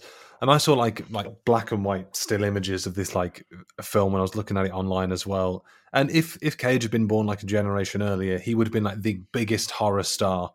Um, he'd have been up there with your, you know, your, your Karloffs and uh, and uh, all your all your greats there, and he could have been our, the people's Dracula in in uh, the uh, the original times. Yeah, because he because I, I guess he he he has now tried, because I don't know how much how many horror films he's done, but like that that he kind of tried that more recently, right? The last sort of like ten or so years, he did like Mandy, um, and also that like Mum and Dad films, which I'm not a huge fan of, um, but um, I think he was trying to maybe get his like get his like horror chops, but maybe it was just like you said, just about the wrong time. Yeah, he's he's been he's, he says he's not really a fan of like the slasher horror, but he sort of appreciates the genre. But he's done like Mum and Dad, Mandy, Color Out of Space to an yeah. extent. He's done this. He's done he did like Season of the Witch, which was kind of like about oh yeah yeah, yeah. sort of witch hunters. Um, And he almost, there was a film called Shadow of the Vampire, which starred like Willem Dafoe as Max Schreck. It was kind of like this, not mockumentary, but like a demi almost about the making of Nosferatu, where he yes. may actually be a vampire. Nick Cage was almost Max Schreck in that, but I think he, he Willem Dafoe got the role and he produced it instead. Oh wow, that's kind of interesting. So he's Let's he's see. been he's been tickling around the vampires for quite some time. Oh well, and, and, and now he gets to play Dracula. And it's all coming full circle. Yes. No, that's cool. No, it's exciting. Um, but no, I'm excited. Yeah, I like I like when um, kind of actors try their hand at horror. I think it's important. It's important to have a go at every genre. He's yeah. I think uh, until the westerns come out in the musical, he's done it all. Has he done sci-fi? He's done some like dystopian future stuff. That would that count? That's sci-fi. That counts as sci-fi. Because yeah, I, I yeah, think so. the argument for like I always find the argument for like best actor like, ever. I think it's hard to ever choose if they haven't like done everything. Because um, there was a, a, a there was an argument that um, Tom Hanks is one of the greatest actors, and he where, although he's he's an okay actor, I've never seen him play like a really bad guy. I've never seen him play somebody evil. And I think if you can if you can pull off the comedy, if you can do the rom com, uh, and um, you can do like action, and then if you can pull off like a bad horror role, I think you you you're in for being one of the greats. There's, I think that's why he has to be in the contention on that that conversation, because he can do all genres and he can do them well. Yeah, absolutely. And like I even like, again, this is this is horror comedy. I'm just like. I'm still in awe. Again, I've watched it like three times now, and now I love the film. It's like I've forced myself into loving this movie, when originally I was like, uh, as my little uh, pretentious uh, like horror and movie fandom was like, oh, this is bloody ridiculous. And now I've watched it three times, and I'm like, oh, well, now this is slowly becoming one of my favourites, which is not something I'd, I'd ever say. But it's just such a fun, it's such a fun ride. And again, I say a fun ride until going back to this um, uh, club scene, Uh, where there's like an actual murder. yeah. So he just he just makes his way into the club, sort of slinks towards like the back rooms, and there's like another eighties babe there, and he he's somehow, because it has established he is a whacker. Yeah. Um, he's wooing her, um, and uh- then. Because he has the play, he comes in with the plastic fangs, being all strange, and she just like mimics his actions, and he's like, right, sweet, good to go, and she's like, yeah, absolutely, come for me. And he does. Oh god, he the plastic teeth to the neck just takes her out of commission. Well, the teeth, I think the teeth come out. So because I think if he if he plastic if he plastic teethed her, it would be that comedy thing. If he would bite, pull away, and the teeth would still be in the neck, and it'd be like ah, ha ha ha. But like I think if the teeth come out, he then bites her, actually takes part of the jugular out, uh, and then he puts the teeth back in afterwards. And I'm just like, oh god. And then you're like, surely she's like, surely she's not. Surely he hasn't just raped a woman and now murdered a woman in broad daylight. Uh, but then you come to the realization that that is exactly what Peter Lowe has just done. Man had a busy night. Yeah, Man, good a, big, lord. a huge night. Good lord, he god, had a big so, night. So many plans. And then his vampire mistress kind of turns up, and she's with like another guy. And then Like, oh, like Duncan. No, Donald. And they're, they're just like mocking him. And then all of a sudden, like, she acts like she doesn't know who he is. And he's getting dragged out of the club like, she's a vampire, she's a servant of the devil. Uh, he gets kicked out of the club. And um, apparently that scene outside as well, where he's like kicked outside the club, they um, in the production, they kept getting heckled by... Um, because uh, this was a non-union production, so like yeah. union members kept heckling them. Yeah, yeah, yeah. So you can't get a break these no. days. Oh yeah, that's bloody um unions. Because I was because I'm getting mixed up because um because obviously now he he leaves he leaves the club and we and we and we go into um the the kind of full breakdown of uh, Peter Lowe, just the absolute chaos of him in the streets, uh, leading up to to the, the final act. Um, but I forgot, and we forgot to talk about maybe one of the most important scenes uh, in the entire movie, which is when he runs into a house to use a phone, and there are just two mimes outside. So actually, this this comes back to the commentary as well. Robert Bierman uh, commented on this, and he said... I hope so. Uh, he said it was to the effect of, I have no idea why we put the mimes there. It just seemed like a good idea at the time. Because he, like, get those, he runs into the building, and then there's two mimes, and they do like an action of uh, him like slapping a woman, and them do, doing slapping the female mime, and then them doing like a kind of little dance. Cage goes in, goes on the phone. Two people in what looks like costume. I remember there being a Peter Pan hat. Leave a room, and I'm like, oh, okay, so he's going to go in there, and then maybe there's going to be some people dressed as vampires. He's going to have some kind of breakdown. But then he just like uses the phone, and then just leaves the building, and the mimes do exactly the same action they did as he came in. And then I was like, are they are they going to address this? Is anything going to happen? And no, no, there, there were just some mimes, and then that's it. It's a lot of just like weird background stuff, but then also a lot of people who didn't know what was going on. There's the scene at the end where he's walking around with that plank of wood all covered in blood, and he's he goes to those two people, uh, and he's like, I'm a vampire, kill me. Those were just two people just trying to go about their day who just got filmed from a long-distance camera. They had no idea what was going on. That's so just that's so a, good. That's I love. Just I love. I love Nicolas Cage. Yeah, no, I I appreciate because that when it's like yeah, like long lens camera, and so like he hits him just like isn't like most of that scene him just like, in the streets breaking down, just like yeah, just a long lens camera, and then they just let people react to him just being weird in the street. Because is he? I guess because of Raising Arizona and Moonstruck, surely he's like kind of big and famous enough that people would like stop him, or was he just being so insane that people were like, okay, Nicolas Cage is having a breakdown, so let's just leave him to it. I think this is just kind of a thing that happens in New York on a regular basis, so people don't bat an eyelid. Yeah, it's, yeah, it is New York, and it is the Americas. I, the own set of rules in New York is driving that blank going, oh... Oh, and he's got the full hunch, right? It's his his transformation is like that full hunch in his back. Is that him hunching, or have they like put some extra shoulder pads in? I think he's hunching because at this point he's. Uh, I suppose this brings us back to your favourite character of the film. He's having that full-on hallucination where he's having a conversation with his therapist, and hallucination therapist basically forgives him, and he's like, I killed a woman, I raped a woman. She's like, it's fine, Peter. We've all raped a woman before. Go enjoy yourself. Yeah, it's, she's like, it's just, it's just your id being released or some like something like that. But then, but then, so so yeah, so throughout the entire movie, I've hated this therapist. I think she's absolutely terrible. Um, uh, especially uh, again, there's that there's the the iconic um, A B C D E F G H I J K like the alphabet scene, um, where she's they're explaining back and forth what filing is. But like, and I'm like, I'm like, surely she should have stopped him by then. And also, like the fact that he's having a breakdown on his phone, um, that her all of her advice is just, I think all she does is listen to his stories, um, and then and then just give no advice. That's all that she does. And so I'm like, God, help this man because he's gonna do something terrible. Then he does do something terrible. Um, but then you realize, wait a second. Does she even exist? like, like, like at all? Because that would make more sense as to why she's a terrible therapist, because she's just made up in Peter Lowe's head. No. This this this on repeat viewings is what I'm starting to think is yeah. that um, he, as we said, he's obviously an unreliable narrator. I think he's had um, some mental health issues preceding the film for some time, and this whole uh, unraveling of events has sort of tipped him over, or broken him down. And I'm, I, I sort of spoke about this on another podcast. We were trying to work out like what parts of the film do you think actually happened. Oh. My God. Cage is gone. Cage. Oh. The, the Nicolas Cage has just fallen over behind you. That was terrifying. He doesn't like me talking about his films like this. Yeah, um, my standee falling over. But what, what parts of the film we think actually happened? Um, yeah, well, I think I think that. Well, in my in my head, that comes down to his voice.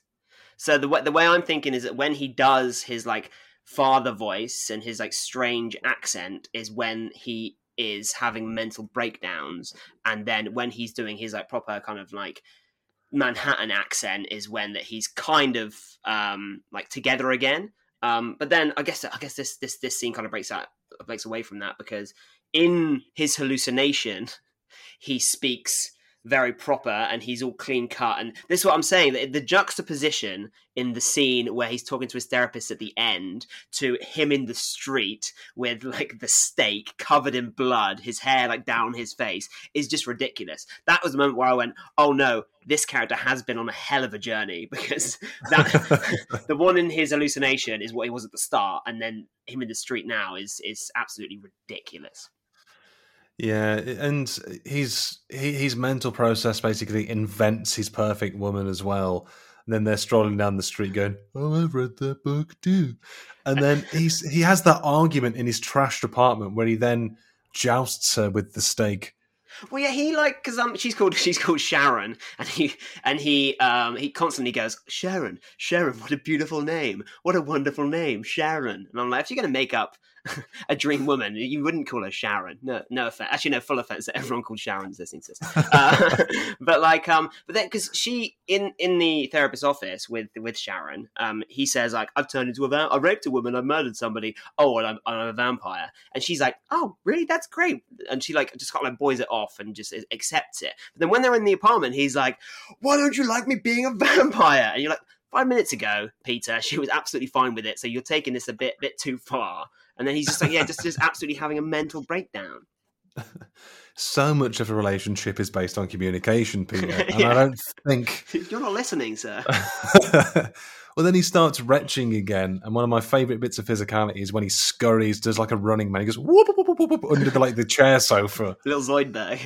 He does a little Zoidberg under the sofa, and I thought the little coffin sofa was great. That's I, like that's great. I got that in my in my notes. I think I just written just like um, oh, sofa coffin is genius.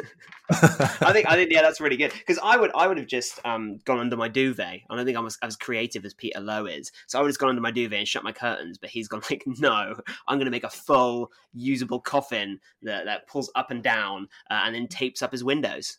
And he, he, he could have just used his cans. And for all we know, the bat is still in there in the pile of debris somewhere. I don't think he ever got it out. He, he never closed that window. So, so, so it's always going to be a bat in there. Well, I suppose because this, this is right at the apex of the film as well. What were your thoughts on the ending? Because I I I, I sort of get it now, but I've, I think the first time I watched it, I found the ending to be like very sudden, um, with his his sort of ultimate demise. Um, I, I, I actually quite liked I quite liked the ending, because again, it kind of ties other, other than the poor murdered woman, it kind of tied like everything everything together. You you, you finally realise with his conversation with a, like a wall that he is having a mental breakdown. It is that scene from American Psycho where um, Patrick Bateman is screaming at an A T M. And then yes. it's, it's yeah. please, insert, please insert a cat into this A T M. And then he just goes absolutely insane. And he, get, and he makes that phone call to his mate, and he's like, none of that's happened. And that's the scene. This is that kind of exact scene. Um, and then the kind of we're all we're all on on Team Alva, because we're like, horrible things happen. Something bad is going to happen to Cage, because that's how kind of movies work. If you do terrible things, something bad has to happen to you. Um, and so I'm kind of glad that um, Alva's brother, is it? Is it her brother? Yes. Yeah, yes. The brother. Um, does does kind of kill him. That that element does become quite sudden. I would have liked maybe an exchange from them, or maybe some kind of like weird fight within the um within the apartment. But I guess I guess Peter Lowe is just exhausted at this point. the, man, the, the man the man just needs to rest. And what's the best way to help a vampire rest? That is to ram a giant stake through through its heart. I think I remember. I remember as well. The first thing that maybe sort of like a shock laugh was um but I think it also suits the, the whole thing as well, because the brother bakes uh, bakes. The brother bakes in the apartment. Bakes a lovely cake. You want a cake, you vampire fuck? Breaks into the apartment, um, and immediately Peter Lowe sees him and puts like the stake up to his chest. He's like, "Kill me!" And then he pushes it down through like his heart, and then Peter Lowe just goes, "Ah!" Well, that, I was like, that, that like. Thinking about it, that is a horrible way to die, because it's, it's, it's not like like not that being stabbed with like a knife would be nice to go, or even just beaten to death with the crowbar that isn't used, which that seemed pretty silly. It's like the director goes, okay, you're going to take a crowbar in, you're going to use that to smash the door open, and then the actor's gone, well, why don't I just smash him on the head with the crowbar? And he's like, well, throw the crowbar away, and, then, and then there'll be a stake there. But he but pushes like a pretty thick piece of wood through Uh, Peter Lowe, and that um, that must have really hurt. uh, disarm yourself and then kill the vampire with his own weapon. It's yeah. all it's all coming up Millhouse. My um my housemate uh, Harry um was saying like, well, I would have done. It's like, okay, what would you have done? He's like, um, I would have um. positioned it so that the stake um was in him, and then just moved the sofa so it landed on top of the stake, so it looked like he'd held it there himself, and then the sofa fell and then pushed the stake into him, making okay. sure that Alva's brother doesn't get blamed.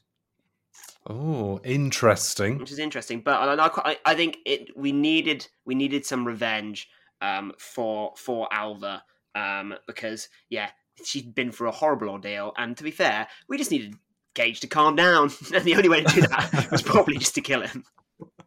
In real life, the only way to calm Nicolas Cage down is to drive a stake into his heart as well.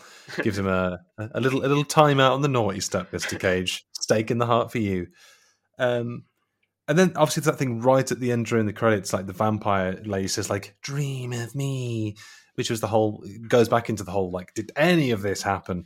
Uh, was there a vampire lady? Was is the, is the credits running through his head as he sort of fades from this realm? Ooh. I don't know. No, I, I, yeah, I, yeah. It's had this thing. I mean, the, yeah, the great thing about the movie is that is he a vampire? Isn't he a vampire? I'm, I'm very much on team. He's absolutely not a vampire, and, and it didn't exist. And that man is just uh, very, very unwell. Uh, and thanks to his um, unhelpful, maybe not real therapist, uh, now now he's dead, and we're all probably for the better for it. At least all those, I, all those poor women that he just like grabs from the bar like every night and brings back to his apartment, and then is just horrible to them. There'll, there'll be um, a true crime podcast in the Vampire's Kiss world coming out, covering all of his yeah. uh, horrible escapades. Um, but with, with this film as well, um, I found it quite interesting because, like, it's I, I say it all the time in this podcast. There's there's films Nicolas Cage is in, and there are Nicolas Cage films. This is arguably the cagiest of the Cage films for many a reason. Yeah, no, I agree. I think this, this, and you'll be able to kind of answer this, I think this is a kind of go-to for Cage heads, because, like, it, it is him at his maddest, and if the, if the person that you're watching it with doesn't like the film, they will at least appreciate and have seen the memes. So for me, it's a kind of it's a it's a win-win. Oh, you want to get involved in the Cageverse there, or the, the, was it the universe of um, sadness? The, multi- oh, the, multi- the multiverse, multiverse of sadness. Um, then I think this is probably a good one to start, uh, and then I'd probably go into my my my all-time favorite Cage film, which is of course uh, Con Air. I mean, there are a, a lot of delicious pairings that you can sort of have with this. I'd be interesting to, interested to sort of see this when Renfield comes out, and we've got uh, full Dracula Cage. Uh, Who's playing Nic- Renfield? Uh, Nicholas Hoult. Mm, not so, not so keen on that. Um, apparently, some they, they did a test screening of it, and some early reviews came out, and everyone was saying the best part of it was Cage, and they wanted more Cage. So, what they do with that in the release in the run up to the film, because the principal photography has all finished. Yeah, we will find out. We will see. Because I guess it's, it's called um, this is called Renfield, so it's, I guess it's about Renfield. But I don't think I'd cast. I would. You know, I'd cast. Um, have you seen the uh, the Banshees of Inisherin? Yes, saw it a few weeks ago. Loved it. I'm great. My film of the year. Um, but Barry Keoghan. Um, yes. I'd, I'd I'd cast him and Cage alongside each other in terms of Renfield and Dracula. I think that would be a fantastic pairing. I loved him in that film. His, his character's basically, I'm just a silly boy and I want to see your boobies. And we can all relate to that. I found it, um, I sort of, you know, looking on the, the other little bits and pieces of stats about Vampire's Kiss, mm-hmm. and I always say it's whether or not you adhere to Rotten Tomatoes or whatever, because it's an, an aggregator, hiss, hiss, hiss. Mm. Um, but it sits on sixty-one percent. There's a little tomato next to it, so that's good. En- en- enough people were into it that it's not close to being Nicolas Cage's worst film from a critical review aggregated standpoint. Um, I think it's fun. I think it's fun. I think it's a genuine. Like I keep saying this. Like it, again, it's one of those films where you go, "Oh my god, you'll love this film. It's so funny." And then you get to like the rape scene and the murder, and you're like, "Oh, for god damn it, that's that's that's ruined everything I stand for here." Um, but like it's it's it's genuine entertaining movie. It's it, it comes an hour forty, um, or forty eight, I think. Um, and I I myself normally rate a film down for being uh, anything over ninety minutes. However, um, this movie it doesn't feel like that because it's like it's. Batshit crazy from the get go. Hi-yo. Oh, make myself sick. the, the older you get, the shorter you want your films to be. Anything over ninety now, I'm like, yeah, oh. Oh, it's three, three, three hours and forty-five minutes. It's like just write a book. Just, just write a book. I'll take longer on that. I, I, I don't need that. I'll do two hours if the film is good enough.